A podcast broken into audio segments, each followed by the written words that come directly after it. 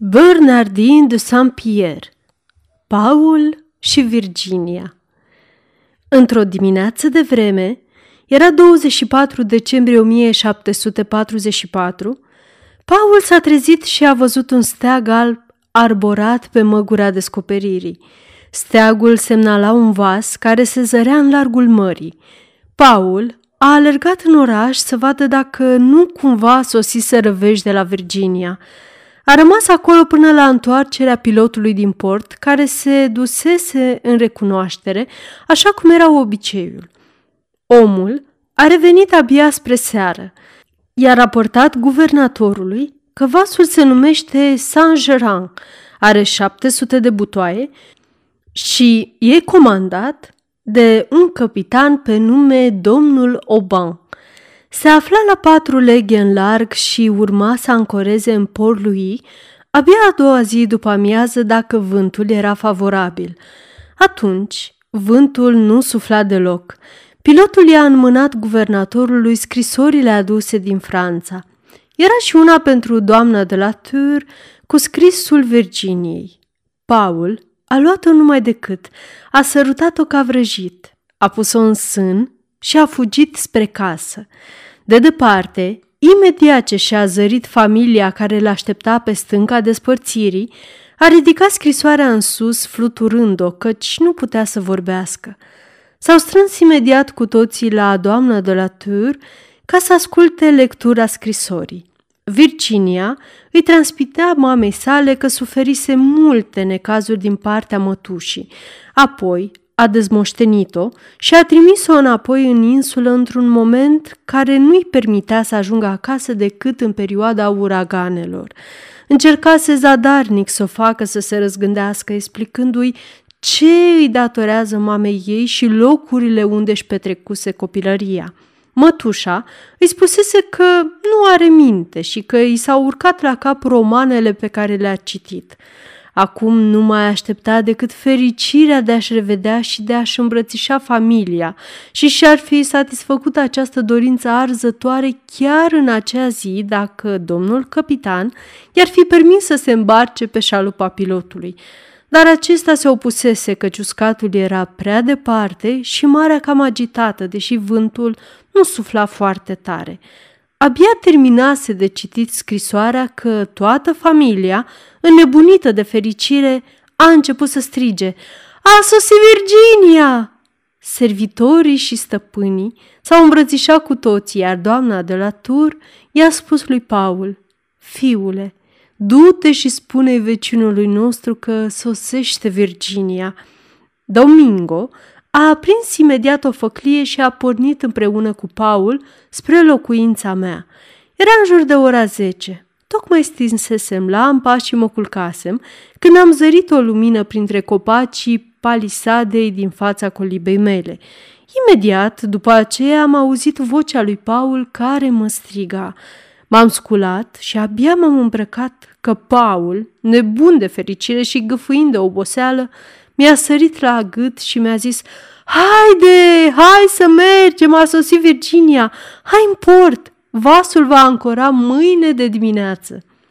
Am pornit imediat la drum și în timp ce traversam pădurea de la Muntele Lung și ajunsesem deja la drumul care duce la Pamplemousse la port, am auzit pași în urma noastră.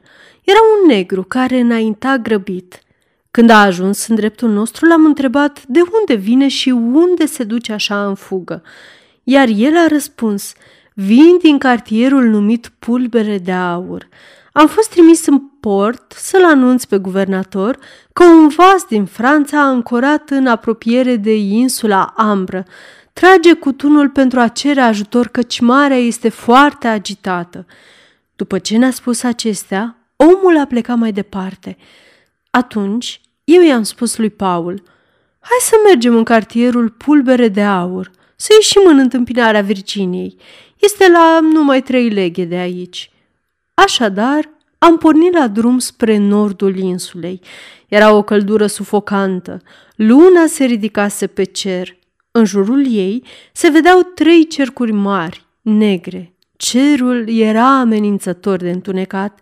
La lumina fulgerelor dese se vedeau vălătuci mari de nori groși, sumbri, la înălțime mică, care se înghesuiau spre mijlocul insulei și, și se năpusteau dinspre mare în viteză, deși nu se simțea nici cea mai mică adiere de vânt. În timp ce mergeam, mi s-a părut că am auzit un tunet, dar când am ascultat mai atent, ne-am dat seama că sunt lovituri de tun repetate de ecou. Loviturile de tun îndepărtate, combinate cu aspectul cerului de furtună, m-au făcut să tresar. Nu mă îndoiam că e semnalul de disperare al unui vas aflat în pericol. O jumătate de oră mai târziu nu s-a mai auzit nimic, iar această liniște mi s-a părut încă și mai înfricoșătoare decât zgomotul lugubru care o precedase. Mergeam grăbiți, fără să rostim vreun cuvânt, căci nu îndrăzneam să ne împărtășim temerile. Spre miezul nopții am ajuns la malul mării în cartierul Pulbere de Aur. Valurile se spărgeau de țărm cu un zgomot înspăimântător, acopereau stâncile și bolovanii uriași cu spumă de un alb strălucitor și cu steluțe de foc. Cu toată bezna distingeam la lumina acelor străluciri fosforescente pirogile pescarilor trase din timp pe nisip. Ceva mai departe de acolo, la intrarea în pădure, am văzut un foc, în jurul căruia se adunaseră mai mulți locuitori. Ne-am dus și noi acolo să ne odihnim în așteptarea zorilor. Aceasta este o înregistrare Cărțiaudio.eu. Pentru mai multe informații sau dacă dorești să te oferi voluntar, vizitează www.cărțiaudio.eu. Toate înregistrările Cărțiaudio.eu sunt din domeniu public. În timp ce ședeam lângă foc, unul dintre locuitori ne-a povestit că, după amiază, văzuse un vas în largul mării, purtat de curent spre insulă. Noaptea îl ascunsese apoi privirilor sale. La două ore după asfințitul soarelui, îl auzise cum trăgea cu tunul cerând ajutor, dar marea era atât de agitată că nu s-a putut scoate nicio șalupă ca să-i vină în ajutor. Curând după aceea, i s-a părut că zărește felinarele lui aprinse și se temuse ca vasul, care se apropiase atât de mult de râu, să nu încerce să treacă între uscat și micuța insulă de Chihlimbar, luând-o spre colțul de miră, pe lângă care trec vasele care sosesc în port lui. Dacă era așa, ceea ce el totuși nu putea afirma cu tărie, vasul era în cel mai mare pericol. Altcineva a spus că traversase de mai multe ori canalul care separă insula Chihlimbar de coastă. Îl sondase și adâncimea era destul de bună, așa că vasul era în perfectă siguranță acolo ca și când ar fi fost în cel mai bun port. Aș fi gata să-mi pun toată averea acolo și să dorm la fel de liniștit ca pe uscat, a spus el. Un al treilea a spus că e imposibil ca vasul să intre pe acest canal pe care abia dacă îl pot naviga șalupele. Dădea asigurări că îl văzuse ancorat dincolo de insula Chihlimbar, astfel că dacă vântul va începe să sufle de dimineață, va putea decide dacă să se întoarcă în larg sau să intre în port. Alți oameni au venit și ei, fiecare cu părerea lui, în timp ce se ciorovăiau între ei, așa cum au obiceiul creolii cam trândavi, Paul și cu mine păstram o tăcere profundă. Am rămas acolo până în zori, dar era prea puțină lumină ca să putem distinge ceva pe mare, care, de altfel, era învăluită în ceață. Nu vedeam în larg decât un nor întunecat, despre care ni s-a spus că este insula Chihlimbar situată la un sfert de leghe de coastă. În acea zi tenebroasă nu se zărea decât râul, unde eram noi și câteva vârfuri de munte, în interiorul insulei ițindu-se din când în când din mijlocul norilor, care se învârteau de jur împrejurul lor. Pe la ora șapte dimineață am auzit în pădure răpăi de tope. Era guvernatorul, domnul de la Bordone, care sosea împreună cu un detașament de soldați înarmați cu puști și un mare număr de locuitori albi și de negri. și-a plasat soldații pe mal și le-a ordonat să tragă toți deodată cu pușca. Abia au descărcat puștile și am și văzut o lumină pe mare urmată aproape imediat de o lovitură de tun. Am apreciat că vasul e la mică distanță de noi și am alergat cu toții spre locul de unde se văzuse venind semnalul. Și atunci am deslușit prin ceață corpul și verigile mari ale vasului.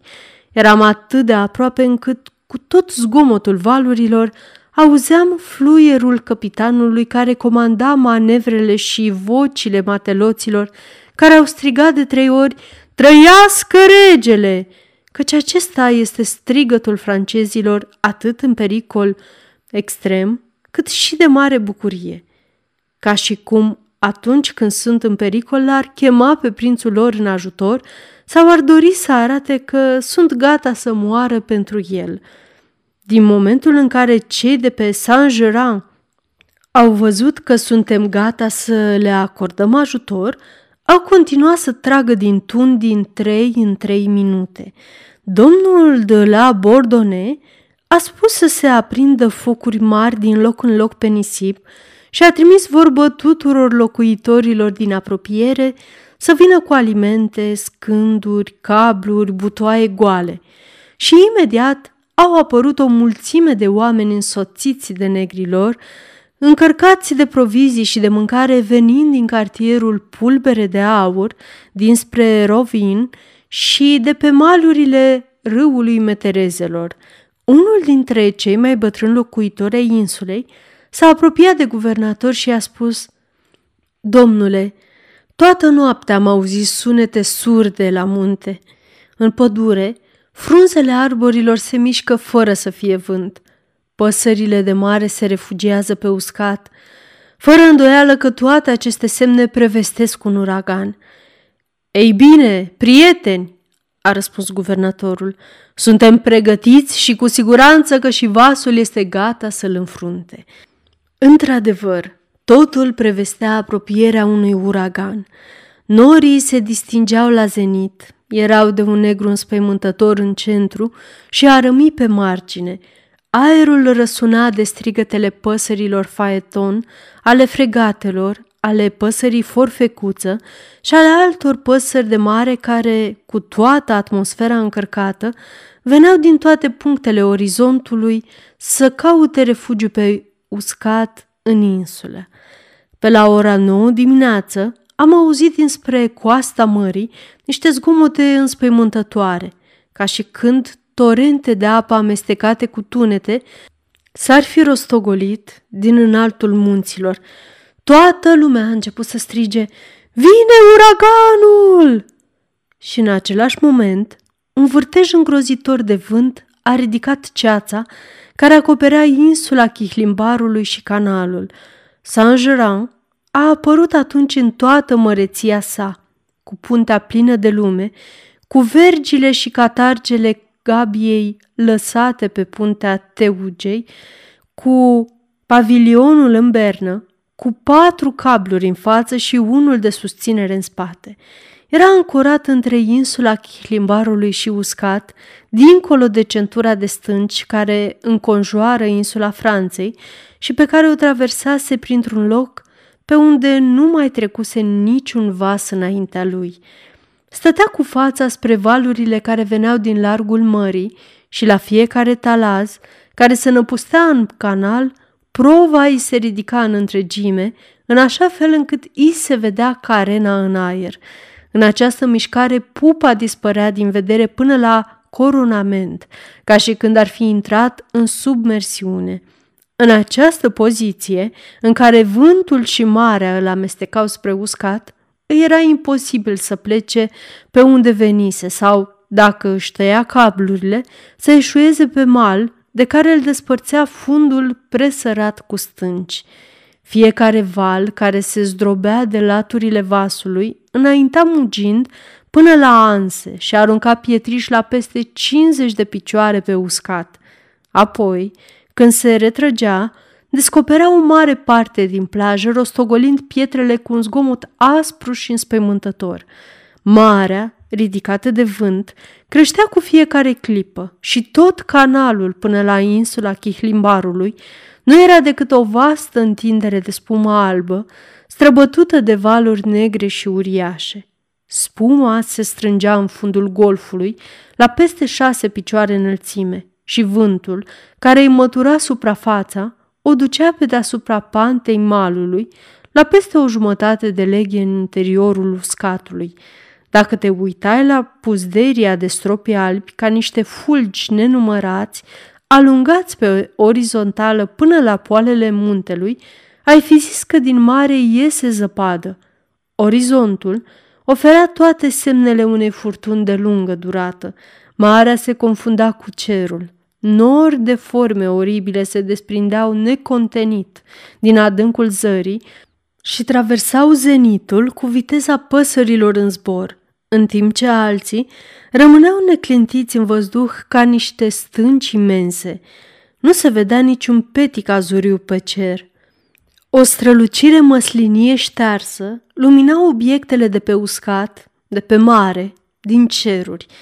Din cauza balansului puternic al corabiei, s-a întâmplat lucrul de care ne temeam cu toții.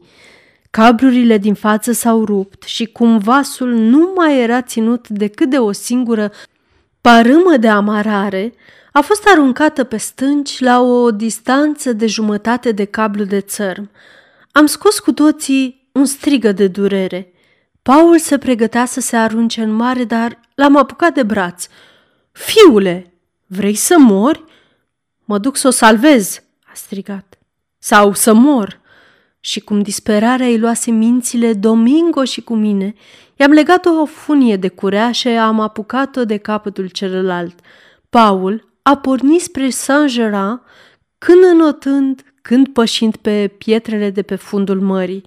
De câteva ori a sperat să poată aborda vasul, căci marea, cu mișcările ei neregulate, îl lăsa uneori de-a dreptul pe uscat, așa că ai fi putut să-l ocolești pe jos. Dar în secunda imediat următoare revenea cu o furie sporită și le acoperea cu bolți uriașe de apă care îi ridicau în aer toată carena și le aruncau departe pe nefericitul Paul, cu picioarele însângerate, cu pieptul zdrobit și pe jumătate necat. Abia își revenea în simțiri că tânărul se și ridica și pornea cu și mai multă înverșunare spre vas, pe care mare începuse însă să-l dezmembreze zguduindu-l îngrozitor. Tot echipajul, văzând că nu mai este nicio speranță de salvare, se arunca în mare, agățându-se de scânduri, de vergi, de cuștile găinilor, de mese și de butoaie. Și atunci am văzut o scenă demnă de eternă compasiune. Pe galeria de la Pupa și-a făcut apariția o tânără domnișoară, întinzând brațele spre cel care se străduia din răsputeri să ajungă la ea. Era Virginia, care își recunoscuse iubitul după curajul lui inegalabil. Vederea acestei fete atât de gingașe, expusă unui pericol atât de cumplit, ne-a umplut inimile de durere și de disperare. Virginia, cu o atitudine demnă și calmă, ne făcea semne cu mâna, ca și când ne-ar fi spus adio pentru totdeauna. Toți mateloții se aruncaseră în mare. Nu mai rămăsese decât unul pe punte, care era gol pușcă și vânjos ca Hercule. S-a apropiat de Virginia cu respect. L-am văzut cum s-a aruncat la genunchii ei și a încercat chiar să-i dea jos hainele de pe ea. Dar ea l-a respins cu demnitate și și-a întors privirea într-o parte. Imediat s-au auzit strigătele celor care priveau de pe mal – Salvează-o! Salvează-o! Nu o părăsi! Nu o lăsa acolo! Dar în clipa aceea un munte de apă, de o înălțime înspăimântătoare, s-a înăpustit între insula Chihlimbarului și coastă și a înaintat mugind spre vas, amenințându-l cu flancurile lui negre și creasta înspumată. În fața acestei priveliști înfricoșătoare, matelotul s-a aruncat singur în mare – Virginia, văzând că moartea este inevitabilă, și-a apucat cu o mână rochia, a pus-o și pe cealaltă pe inimă și și-a ridicat ochii senini semănând cu un înger care își ia zborul spre înaltul cerurilor. O, oh, zi cumplită! Vai, totul a fost înghițit de ape. Talazul i-a aruncat înapoi spre buscat pe privitorii pe care un elan de demnitate îi făcuse să înainteze spre Virginia, precum și spre marinalul care voise să o salveze înotând.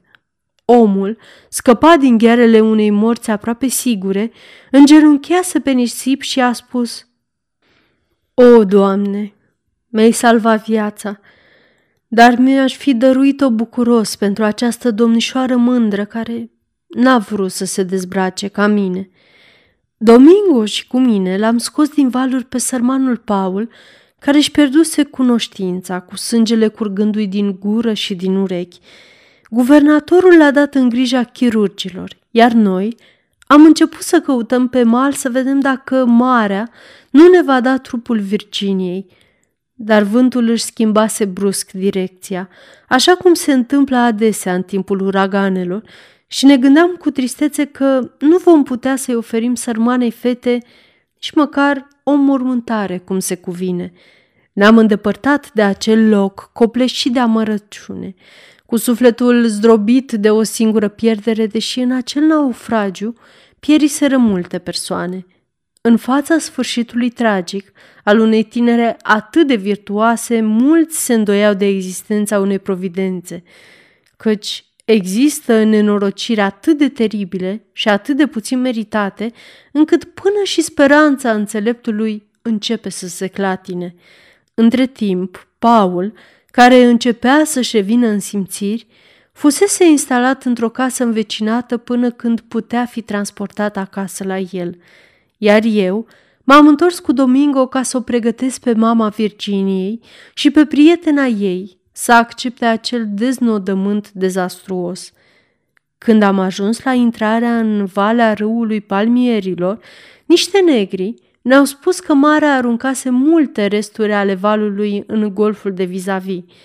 Ne-am dus acolo și unul dintre primele lucruri pe care le-am zărit a fost trupul Virginiei.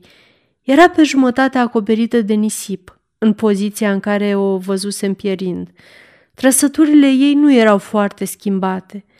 Avea ochii închiși, dar fruntea îi era tot senină, numai violetele palide ale morții se confundau pe obrajii ei cu trandafirii pudorii. O mână îi stătea pe rochie, cealaltă îi se sprijinea pe inimă, strâns încleștată și înțepenită. Am scos cu mare greutate din ea o cutiuță și nu mică mi-a fost surpriza când am găsit în ea portretul lui Paul, de care promisese să nu se despartă niciodată cât va fi în viață.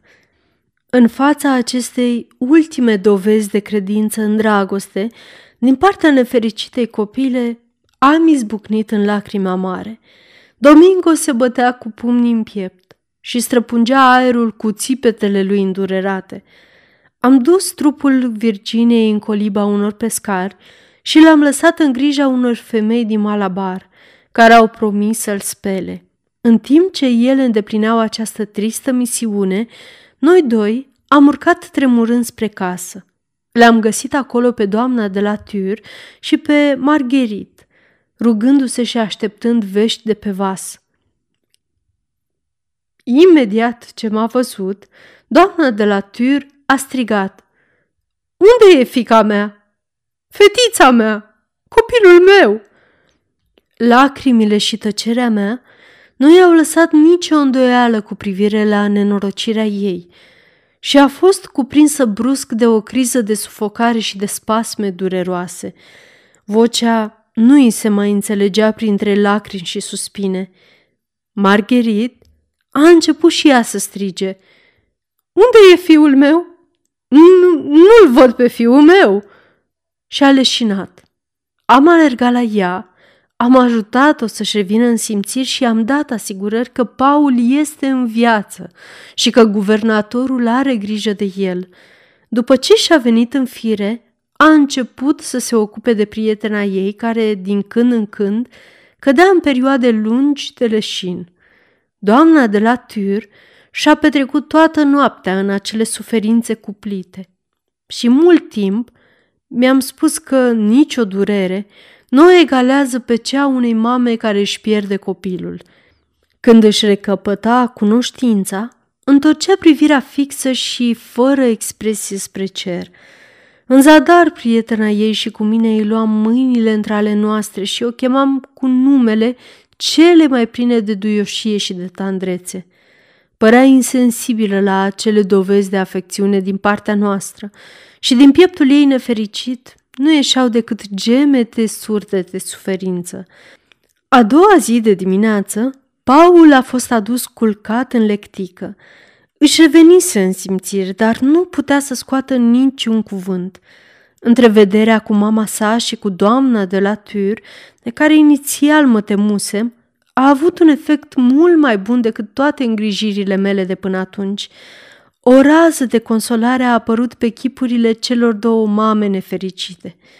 S-au așezat amândouă lângă el, l-au cuprins în brațe, l-au sărutat, iar lacrimile, zăgăzuite până atunci de durerea prea mare, au început acum să curgă în voie. Lacrimile lui Paul s-au amestecat curând cu ale lor.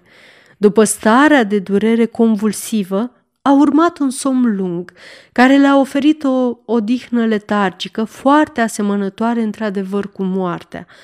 Domnul de la Bordone mi-a trimis vorbă în secret că trupul Virginiei fusese dus în oraș din ordinul lui și că de acolo va fi transferat la biserica din Pamplemons. Am coborât imediat în port lui, unde am găsit locuitori din toate cartierele veniți să asiste la mormântarea ei, ca și când insula ar fi pierdut în persoana ei tot ce aveau mai de preț. În port, vasele aveau vergile în cruce, pavilioanele în bernă și trăgeau cu tunul la intervale lungi. Convoiul era deschis de grenadieri care țineau puștile cu țevile îndreptate în jos. Tobele lor erau acoperite cu crep negru și scoteau sunete lugubre, iar pe chipurile acelor războinici, care înfruntaseră de atâtea ori moartea în luptă fără să clipească, acum se așternuse tristețea. Opt dintre cele mai respectabile domnișoare de insulă, îmbrăcate în alb și cu frunze de palmier în mână, purtau trupul acoperit cu flori ar virtuoasei lor prietene, un cor de copii venea în urma lor cântând imnuri. După ei veneau toate personalitățile cele mai distinse dintre locuitori și din conducerea insulei și însuși guvernatorul, urmat de mulțimea oamenilor. Iată ce ordonase administrația pentru a aduce un omagiu virtuții Virginiei, dar când trupul ei a ajuns la poalele muntelui, la vederea colibelor unde fusese fericită atâta timp și pe care moartea ei le umplea acum de disperare, ceremonia funebră s-a tulburat. Imnurile și cântecele au încetat. În toată câmpia nu se mai auzeau decât suspine și plânsete. Grupuri de tinere fete din locuințele vecine veneau în fugă ca să atingă sicriul Virginei cu batiste, bonete, cu nun de flori, invocând-o ca pe o sfântă. Mamele îi cereau lui Dumnezeu o fică la fel ca ea, băieții, iubite la fel de credincioase, săracii o prietenă la fel de blândă, sclavii, o stăpână la fel de îndurătoare.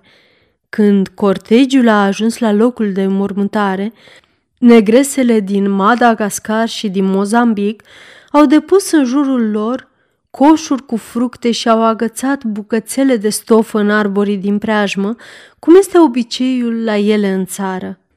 Indiencele din Bengal și de pe coasta Malabare au adus colivii pline cu păsări pe care le-au eliberat deasupra trupului ei. Atât de mult îi afectează pe oamenii de nații diferite pierderea unei persoane dragi și atât de mare este prestigiul virtuții nefericite care reunește toate religiile în jurul mormântului ei. A fost nevoie să se pună paznici în jurul mormântului și să fie îndepărtate fiicele câtorva familii sărace, care voiau cu tot de din adinsul să se arunce și ele în groapă, spunând că nu mai au consolare și nici ce să spere pe lume și că nu le mai rămâne altceva decât să moară împreună cu cea care fusese unica lor binefăcătoare.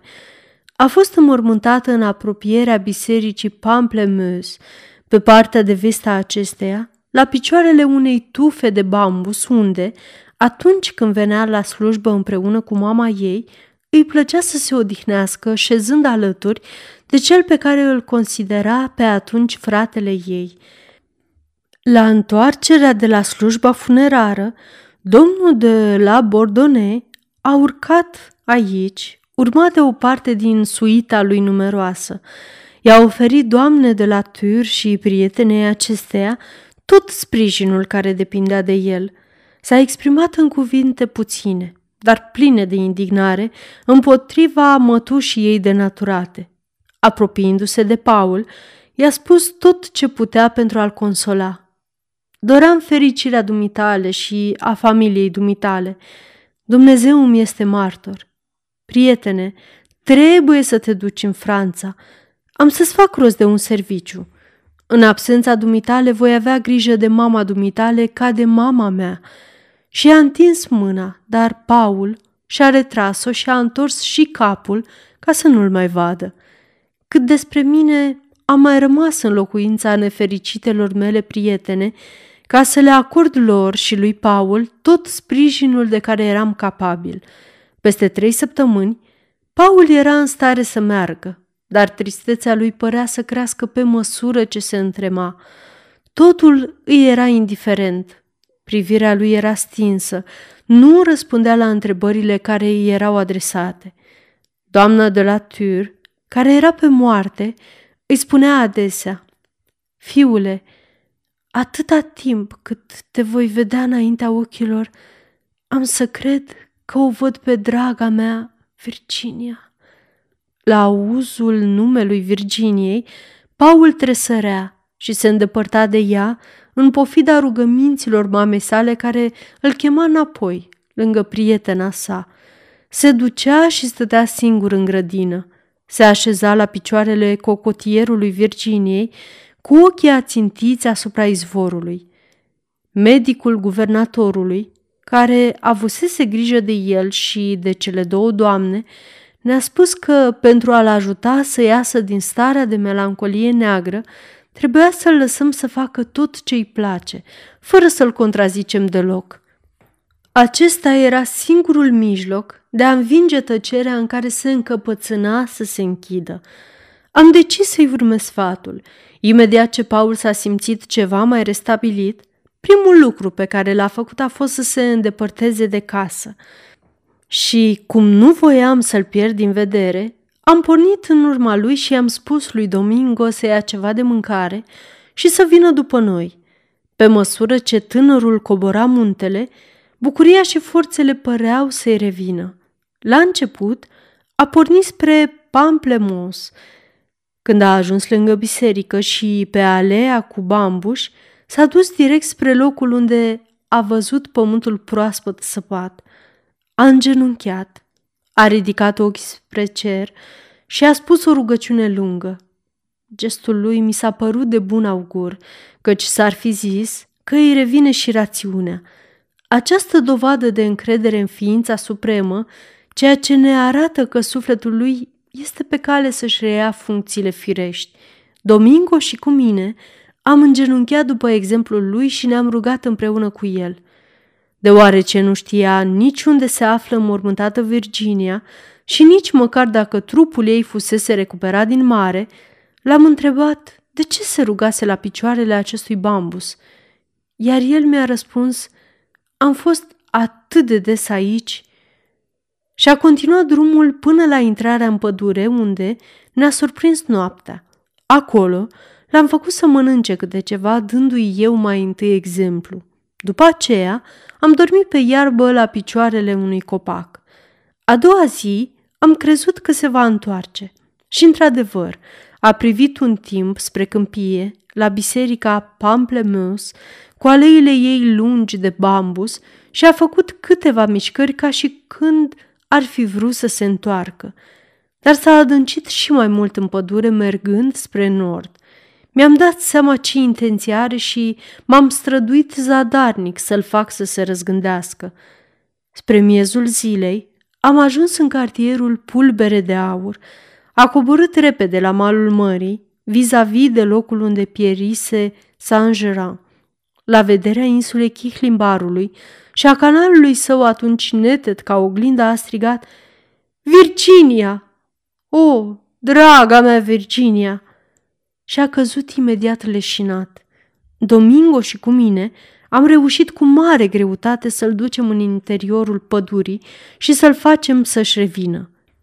Imediat ce și-a recăpătat cunoștința, a vrut să se întoarcă pe malul mării, dar l-am implorat să nu-și reînnoiască durerea lui și pe a noastră cu amintiri atât de crude și atunci a luat-o în altă direcție. Timp de opt zile s-a dus în toate locurile prin care fusese cu tovarășa lui din copilărie. A parcurs poteca pe care se dusese să ceară îndurare pentru sclava de la râul negru. A revăzut malurile râului Trei Mamele, unde se așezase Virginia când nu mai putuse să meargă, și partea din pădure unde se rătăcise. Toate locurile care îi aminteau de neliniștile, de jocurile, de mesele, de faptele bune ale prietenei lui iubite. Râul Muntele Lung, căsuța mea, cascada învecinată, arborele de papaia pe care îl plantase ea, pajiștile pe unde îi plăcea să alerge, poienele din pădure unde îi plăcea să cânte.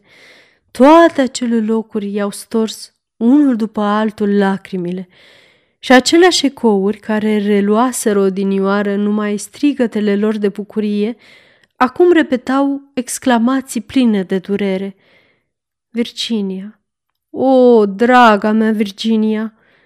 În acel periplu sălbatic și rătăcitor, ochii i s-au afundat în orbite, tenul i s-a îngălbenit, iar sănătatea i s-a șubrezit tot mai mult – Convins că sentimentul nefericirii noastre se dublează la amintirea plăcerilor de odinioară, iar suferința crește în singurătate, am decis să-l îndepărtez pe nefericitul meu prieten de locurile care îi aminteau de pierderea suferită și să-l duc în altă parte a insulei unde să mai uite de necazuri. Și în acest scop l-am condus spre înălțimile locuite din cartierul Williams, unde nu fusese niciodată – Datorită agriculturii și comerțului, viața din această parte a insulei era mult mai animată și mai variată.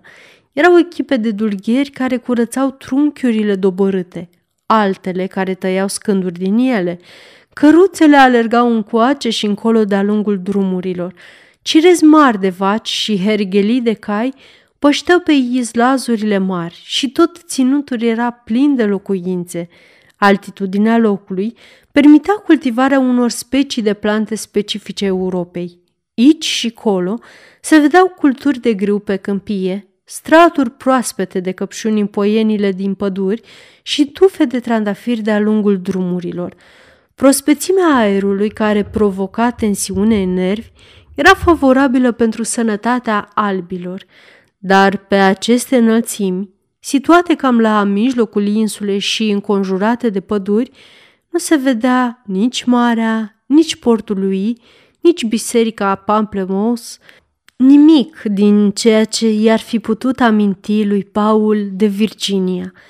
Chiar și munții care prezintă versanți diferiți spre portul lui nu au în partea dinspre câmpiile Williams decât un promontoriu lung, în linie dreaptă și cu pereții perpendiculari, de pe care se înalță mai multe piramide de stânci și unde se adună norii.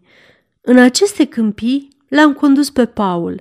Nu-l lăsam să stea o clipă locului. Mergeam alături de el prin soare și prin ploaie, ziua și noaptea.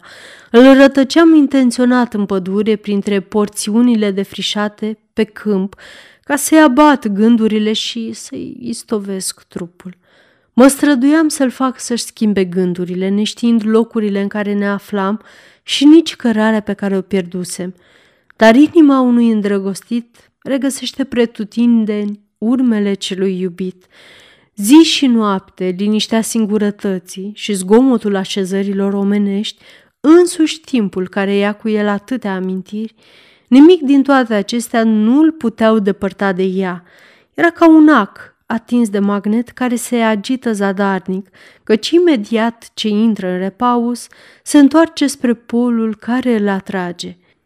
Iar când ne rătăceam printre câmpiile din Williams și îl întrebam, acum unde mergem? Paul îmi răspundea imediat, uite, munții noștri, să ne întoarcem. Mi-am dat seama că toate mijloacele pe care le încercam pentru a-i distrage atenția erau inutile și că nu mai rămânea decât o singură resursă, să atac suferința lui chiar în el însuși, recurgând la toate forțele slabei mele rațiuni.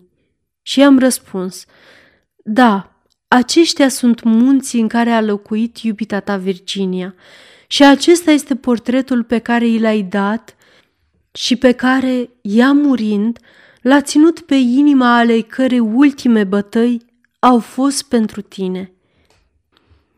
I-am arătat atunci lui Paul micul portret pe care îl dăruise Virginia pe malul izvorului cu cocotieri. La vederea lui, o bucurie amară i-a apărut în priviri.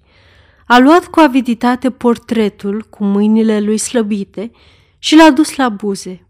Pieptul i s-a umflat și în ochii lui injectați lacrimile s-au oprit fără să poată curge. Fiul meu, i-am spus, ascultă-mă, sunt prietenul tău și am fost prietenul Virginiei și în mijlocul speranțelor voastre am încercat adesea să vă întăresc cugetul împotriva unor încercări neprevăzute ale vieții. Ce te plângi cu atâta amărăciune? Nefericirea ta? Nefericirea Virginiei? Nefericirea ta? Da, fără îndoială. Ea este mare. Ai pierdut cea mai dragă fată care ar fi fost cea mai desăvârșită femeie și a sacrificat interesele pentru tine. Te-a preferat pe tine în locul averii ca singura răsplată demnă de virtutea ei. Dar de unde știi că ființa prin care ar fi trebuit să dobândești o fericire atât de pură nu ar fi fost pentru tine o sursă de dureri fără sfârșit? Era săracă și dezmoștenită. Nu ai fi avut ce să împarți cu ea decât roadele muncii tale. Era mai delicată acum la întoarcere, datorită educației primite și mai curajoasă datorită nefericirii de a-i fi văzut-o prăbușindu-se în fiecare zi, forțându-se să împartă cu tine truda ta, iar când ți-ar fi dăruit copii, durerile ei și ale tale ar fi sporit din cauza dificultății de a avea grijă singură, împreună cu tine, de părinții bătrâni și de noua familie. O să-mi spui, guvernatorul n-ar fi ajutat. Dar de unde știi ce se întâmplă într-o colonie unde administrația se schimbă atât de des? O să aveți întotdeauna pe cineva ca la Bordone? Dacă vor veni aici guvernatori fără morală și fără moravuri bune, dacă pentru a obține cine știe ce ajutor mizerabil, soția ta ar fi fost nevoită să se dea bine pe lângă ei, sau ar fi fost slabă și ai fi fost de plâns, sau ar fi fost cu minte și ai fi rămas sărac, și te-ai fi putut socoti norocos dacă din pricina frumuseții și virtuții ei nu ați fi fost persecutați chiar de cei de la care sperați protecție. O să-mi spui, da, dar mi-ar fi rămas fericirea care nu depinde de avere, fericirea de a proteja ființa iubită care se lipește de noi datorită slăbiciunii ei, de a o consola prin propriile mele neliniști, de a o bucura cu tristețea mea, de a ne spori iubirea prin durerile noastre comune. Fără îndoială, virtutea și iubirea se bucură de aceste plăceri amare, dar ea nu mai este și îți rămâne ceea ce avea ea mai scump după tine, mama ei și mama ta, pe care durerea ta mistuitoare le va duce în mormânt. Găsește-ți fericirea în ajutorarea lor, așa cum ar fi făcut și ea. Fiul meu, facerea de bine este fericirea virtuții.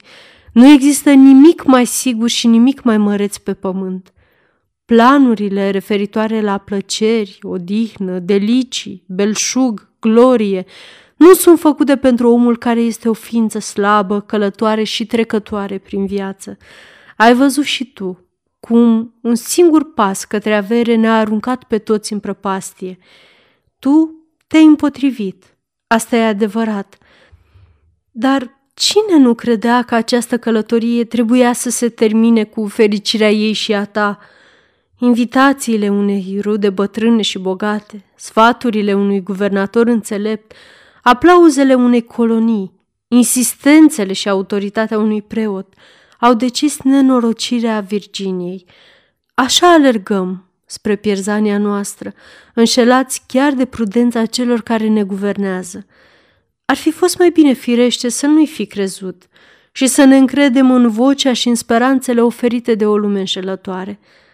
Dar, în sfârșit, dintre atâția oameni pe care îi vedem muncind în aceste câmpii, dintre atâția alții care se duc să-și caute norocul în India sau care, fără să plece de la ei de acasă, se bucură în liniște, în Europa, de munca celor de aici, nu este niciunul care să nu fie destinat să piardă, într-o zi, ceea ce îi este mai drag, măreție, avere, soție, copii, prieteni, cei mai mulți dintre ei vor adăuga la pierderea aceasta și amintirea propriei imprudențe.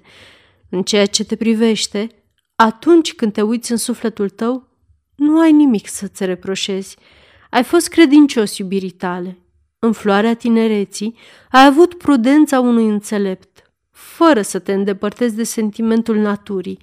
Numai părerile tale erau îndreptățite, pentru că erau pure, simple, dezinteresate și pentru că aveai asupra Virginiei drepturi sacre pe care nicio avere nu le poate compensa.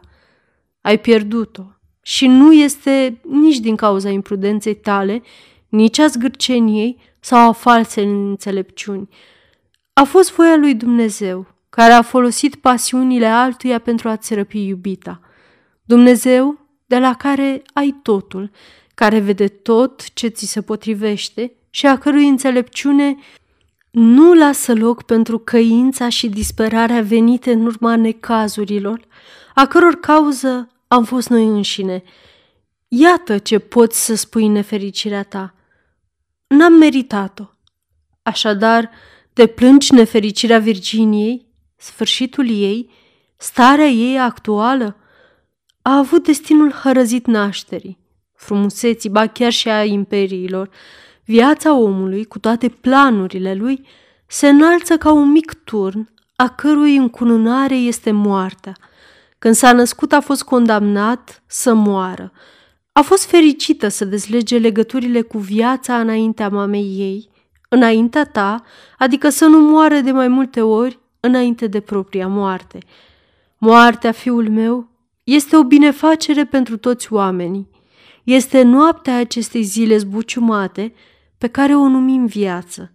În somnul morții se odihnesc pentru totdeauna bolile, durerile, tristețile, temerile care îi înfruntă și îi frământă fără încetare pe nefericiții aflat în viață.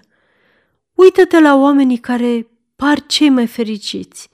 Vei vedea că și-au cumpărat așa zisa fericire foarte scump, considerația publică prin necazuri acasă, plăcerea atât de rară de a fi iubit prin sacrificii continue și adesea, la sfârșitul unei vieți sacrificate pentru interesele altora, nu văd în jurul lor decât prieteni falși și rude ingrate. Dar Virginia a fost fericită până în ultima clipă.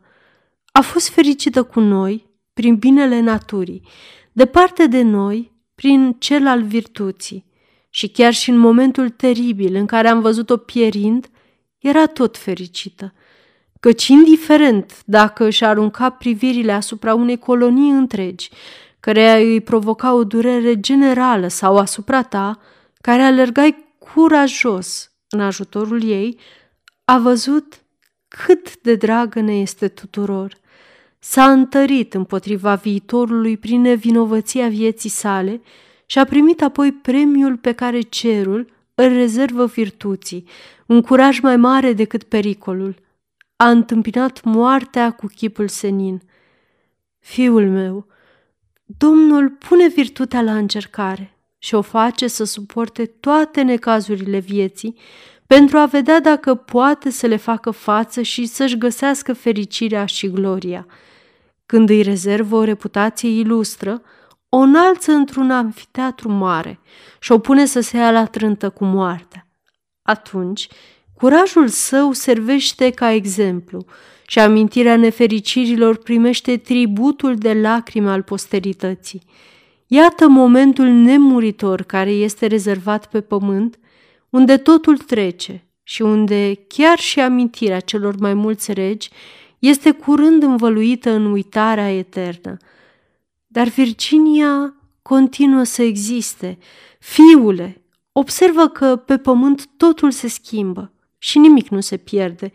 Nici o artă omenească nu poate distruge particola cea mai mică a materiei. Și atunci, ceea ce a fost rezonabil, sensibil, iubitor, virtuos, religios, poate să piară dacă elementele din care a fost alcătuit sunt indestructibile. Ah, dacă Virginia a fost fericită cu noi, acum este cu mult mai fericită. Există un Dumnezeu, fiule. Toată natura îl preamărește. Nu trebuie să-ți dovedesc acest lucru. Numai răutatea lor îi face pe oameni să nege o justiție de care se tem. Sentimentul lui este în inima ta, așa cum lucrurile lui se află sub ochii tăi. Crezi oare că o lasă pe Virginia fără răsplată? Crezi oare că forța care a îmbrăcat acest suflet atât de nobil într-un chip atât de frumos, unde se simte arta divină, n-ar fi putut să o scoată din valuri? Că cel care a construit fericirea actuală a oamenilor, prin legi pe care nu le cunoști, nu ar putea să pregătească o altă fericire pentru Virginia, prin legi care ne sunt la fel de necunoscute? Când eram în neant, dacă am fi fost capabili să gândim, am fi putut să ne formăm o idee despre existența noastră. Iar acum, când suntem în această existență tenebroasă și trecătoare, putem oare prevedea ceea ce este dincolo de moartea prin care trebuie să plecăm? Dumnezeu are oare nevoie, așa ca omul, de acest mic glob al pământului nostru ca să-i servească drept teatru al inteligenței și bunătății sale și n-a putut să propage viața omenească decât în câmpiile morții? Nu există în ocean nici o singură picătură de apă care să nu fie plină de ființe vii asemănătoare cu noi și să nu existe nimic pentru noi printre atâția aștri care se rotesc deasupra noastră? Cum? Nu există inteligență supremă și bunătate divină decât exact acolo unde suntem noi? Și pe aceste globuri strălucitoare și pline de raze, în aceste câmpii infinite de lumină care le înconjoară și pe care nici furtunile și nici nopțile nu le întunecă niciodată, să nu existe oare decât un spațiu gol și un neant etern? Dacă noi, care nu ne-am dăruit nimic. Am îndrăznit să fixăm limite puterii de la care am primit totul. Am putea crede că suntem aici între granițele imperiului său unde viața se luptă cu moartea și inocența cu tirania? Fără îndoială că există undeva un loc unde virtutea își primește răsplata. Virginia este acum fericită. Ah, dacă ar putea comunica cu tine din lăcașul îngerilor, Ți-ar spune ca atunci când și-a luat rămas bun. O, Paul, viața este o încercare. Am fost găsită credincioasă legilor naturii, ale iubirii și ale virtuții. Am traversat mările ca să ascult de părinții mei. Am renunțat la bogății ca să-mi păstrez credința și am preferat să-mi pierd viața decât să-mi întinez pudoarea. Cerul a considerat că drumul meu în viață a fost împlinit. Am scăpat pentru totdeauna de sărăcie, de calomnie, de furtuni, de spectacolul durerii altora. Niciunul dintre relele care îi înspăimântă pe oameni nu mai poate să mă atingă. Și tu mă plângi. Sunt pură și neschimbătoare ca o particulă de lumină. Și tu mă chemi înapoi, în noaptea vieții. O, Paul, o, prietenul meu, amintește-ți acele zile de fericire când încă de dimineață ne desfătam cu priveliștea cerului, în timp ce soarele se ridica pe deasupra vârfurilor acestor stânci și își răspândea razele în adâncul pădurilor noastre. Încercam o încântare căreia nu îi puteam desluși cauza. În dorințele noastre inocente, am fi vrut ca totul să fie numai văz, ca să ne putem bucura de culorile bogate ale aurorei, numai miros, ca să simțim parfumul plantelor noastre, numai auz, ca să auzim concertul păsărilor noastre, numai suflet, ca să recunoaștem aceste binefaceri. Acum, când mă aflu la izvorul frumuseții din care curge tot ceea ce este plăcut pe pământ, sufletul meu vede, gustă, aude, atinge imediat tot ceea ce nu putea simți atunci decât prin acele slabe organe de simț. Ah, ce cuvinte ar putea descrie meleagurile răsăritului veșnic unde locuiesc pentru totdeauna. Tot ceea ce o putere infinită și o bunătate cerească au putut să creeze pentru a alina o ființă nefericită. Trăim aici tot ceea ce poate aduce în armonia extazului nostru comun, prietenia unor ființe fără număr, care se bucură de aceste fericiri pe deplin împărtășite – Înfruntă așadar încercarea care ți-a fost hrăzită pentru a spori fericirea Virginiei cu o iubire care nu are sfârșit, printr-un foc ale cărui flăcări nu se pot stinge. Acolo am să-ți alin regretele, acolo am să-ți șterg lacrimile. O, prietene, tânărul meu soț, ridică-ți sufletul spre infinit pentru a îndura durerile unei clipe – Emoția m-a făcut să-mi închei discursul. Cât despre Paul acesta mă privea fix și a exclamat Ea nu mai este, nu mai este și a căzut într-un leșin prelungit, rostind acele cuvinte dureroase. Apoi și-a revenit și a spus, deoarece moartea este o binefacere și Virginia este fericită, Vreau să mor și eu, ca să fiu împreună cu Virginia. Astfel, toate argumentele cu care încercasem să-l consolez nu au servit decât ca să-i alineze disperarea. Eram ca un om dorind să-și salveze din mijlocul unui fluviu prietenul care nu vrea să nuate. Durerea îl împinsese la fund. Ce păcat! Durerile din prima vârstă îl pregătesc pe om pentru intrarea în viață, dar Paul nu avusese niciun fel de dureri. L-am dus înapoi, acasă. Acolo le-am găsit pe mama lui și pe doamna de la Tur într-o stare de melancolie care se accentuase și mai mult. Margherit era cea mai abătută. Caracterele energice, peste care alunecă durerile ușoare, sunt cele care rezistă cel mai puțin în fața marilor dureri. O, bunul nostru vecin, mi-a spus ea, am visat o noapte aceasta pe Victoria, îmbrăcată în alb, în mijlocul unei grădini splendide. Mi-a spus, cunosc o fericire demnă de invidiat. Apoi s-a apropiat surâzătoare de Paul și l-a luat cu ea. Eu Mă străduiam să-l țin aici pe fiul meu și am simțit că părăsesc și eu pământul și că îl urmez cu o plăcere inexprimabilă. Atunci am vrut să-i spun adio prietenei mele, dar am văzut că venea și ea după noi, împreună, cu Marie și Domingo. Dar ce mi se pare cel mai curios este că și doamna de la Tur a visat același lucru în aceeași noapte. Dragă prietenă, am răspuns eu, cred că nimic nu se întâmplă pe lume fără îngăduința Domnului. visele prezic uneori adevărul. Doamna de la Tur mi-a povestit un vis foarte asemănător pe care l avusese în aceeași noapte.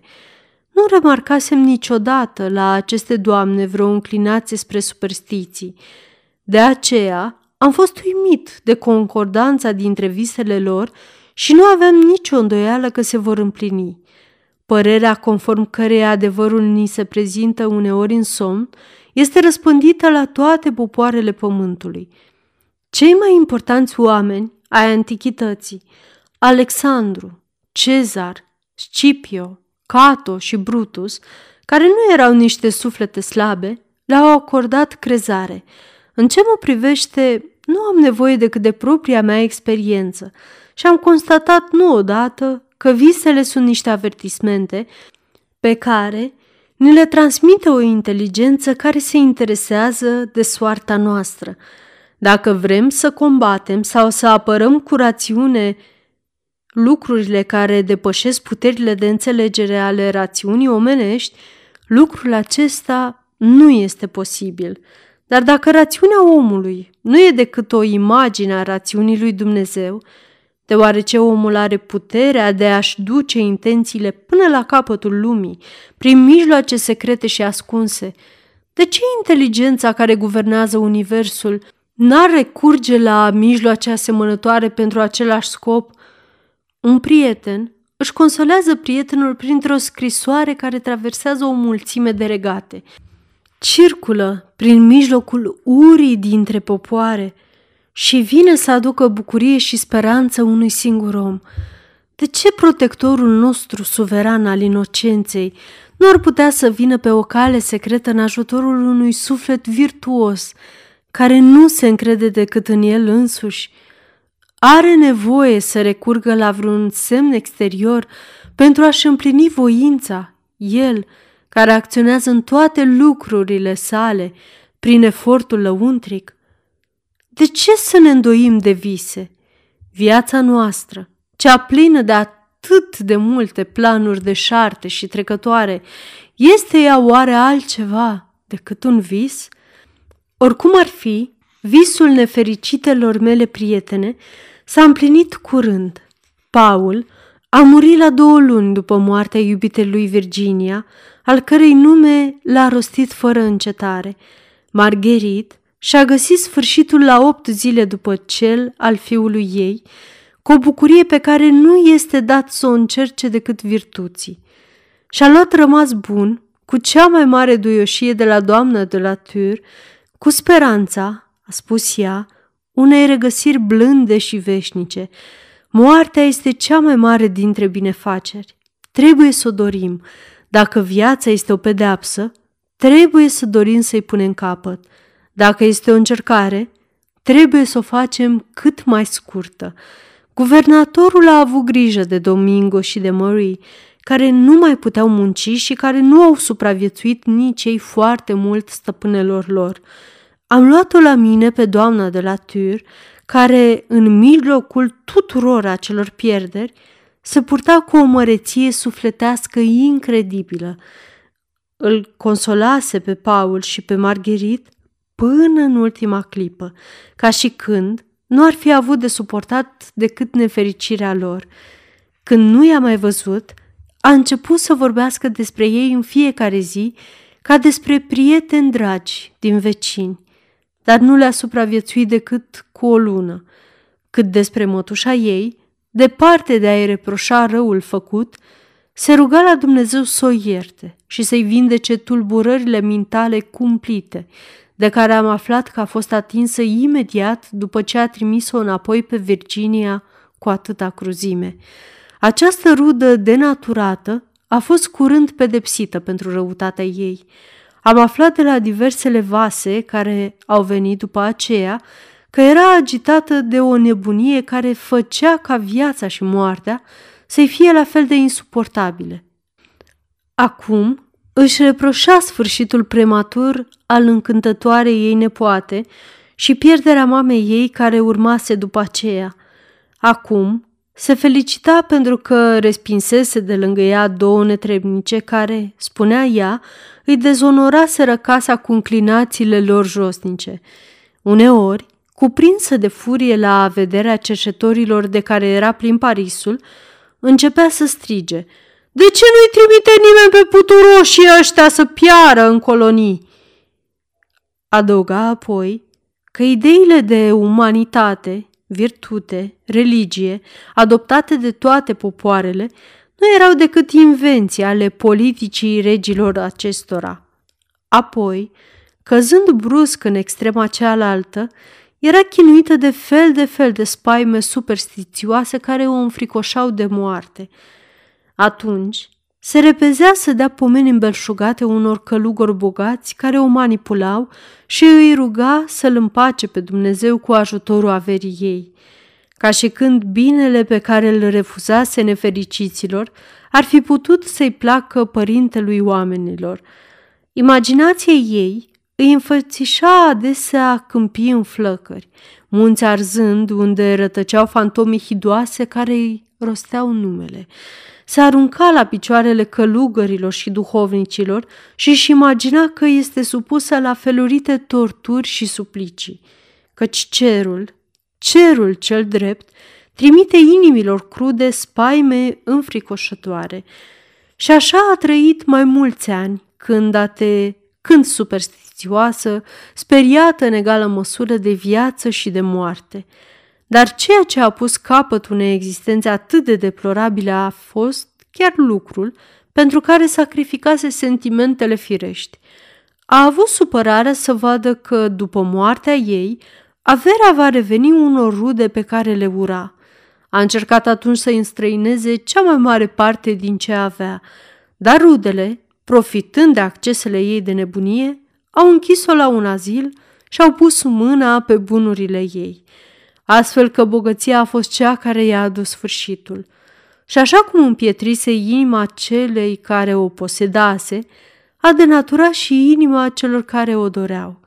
A murit și culmea nefericirii, suficient de lucidă, ca să-și dea seama că e jecmănită și disprețuită tocmai de persoanele de a căror părere ținuse seama toată viața.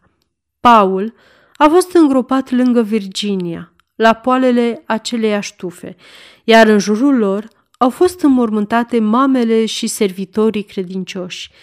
Pe movilele umile ale mormintelor lor nu s-au ridicat monumente de marmură și nici nu s-au gravat inscripții în cinstea virtuților, dar amintirea lor rămâne de neșters în inima celor cărora le-au făcut bine. Umbrele lor nu au nevoie de strălucirea de care au fugit toată viața. Dar dacă le mai interesează ce se petrece pe pământ, fără îndoială că le place să rătăcească pe sub acoperișul colibei, unde locuiește virtutea cea harnică, pentru a consola sărăcia nemulțumită de soarta ei, pentru a-i hrăni pe tinerii îndrăgostiți cu flacăra speranței, cu gustul pentru bunurile naturii, cu dragostea de muncă și teama față de bogății.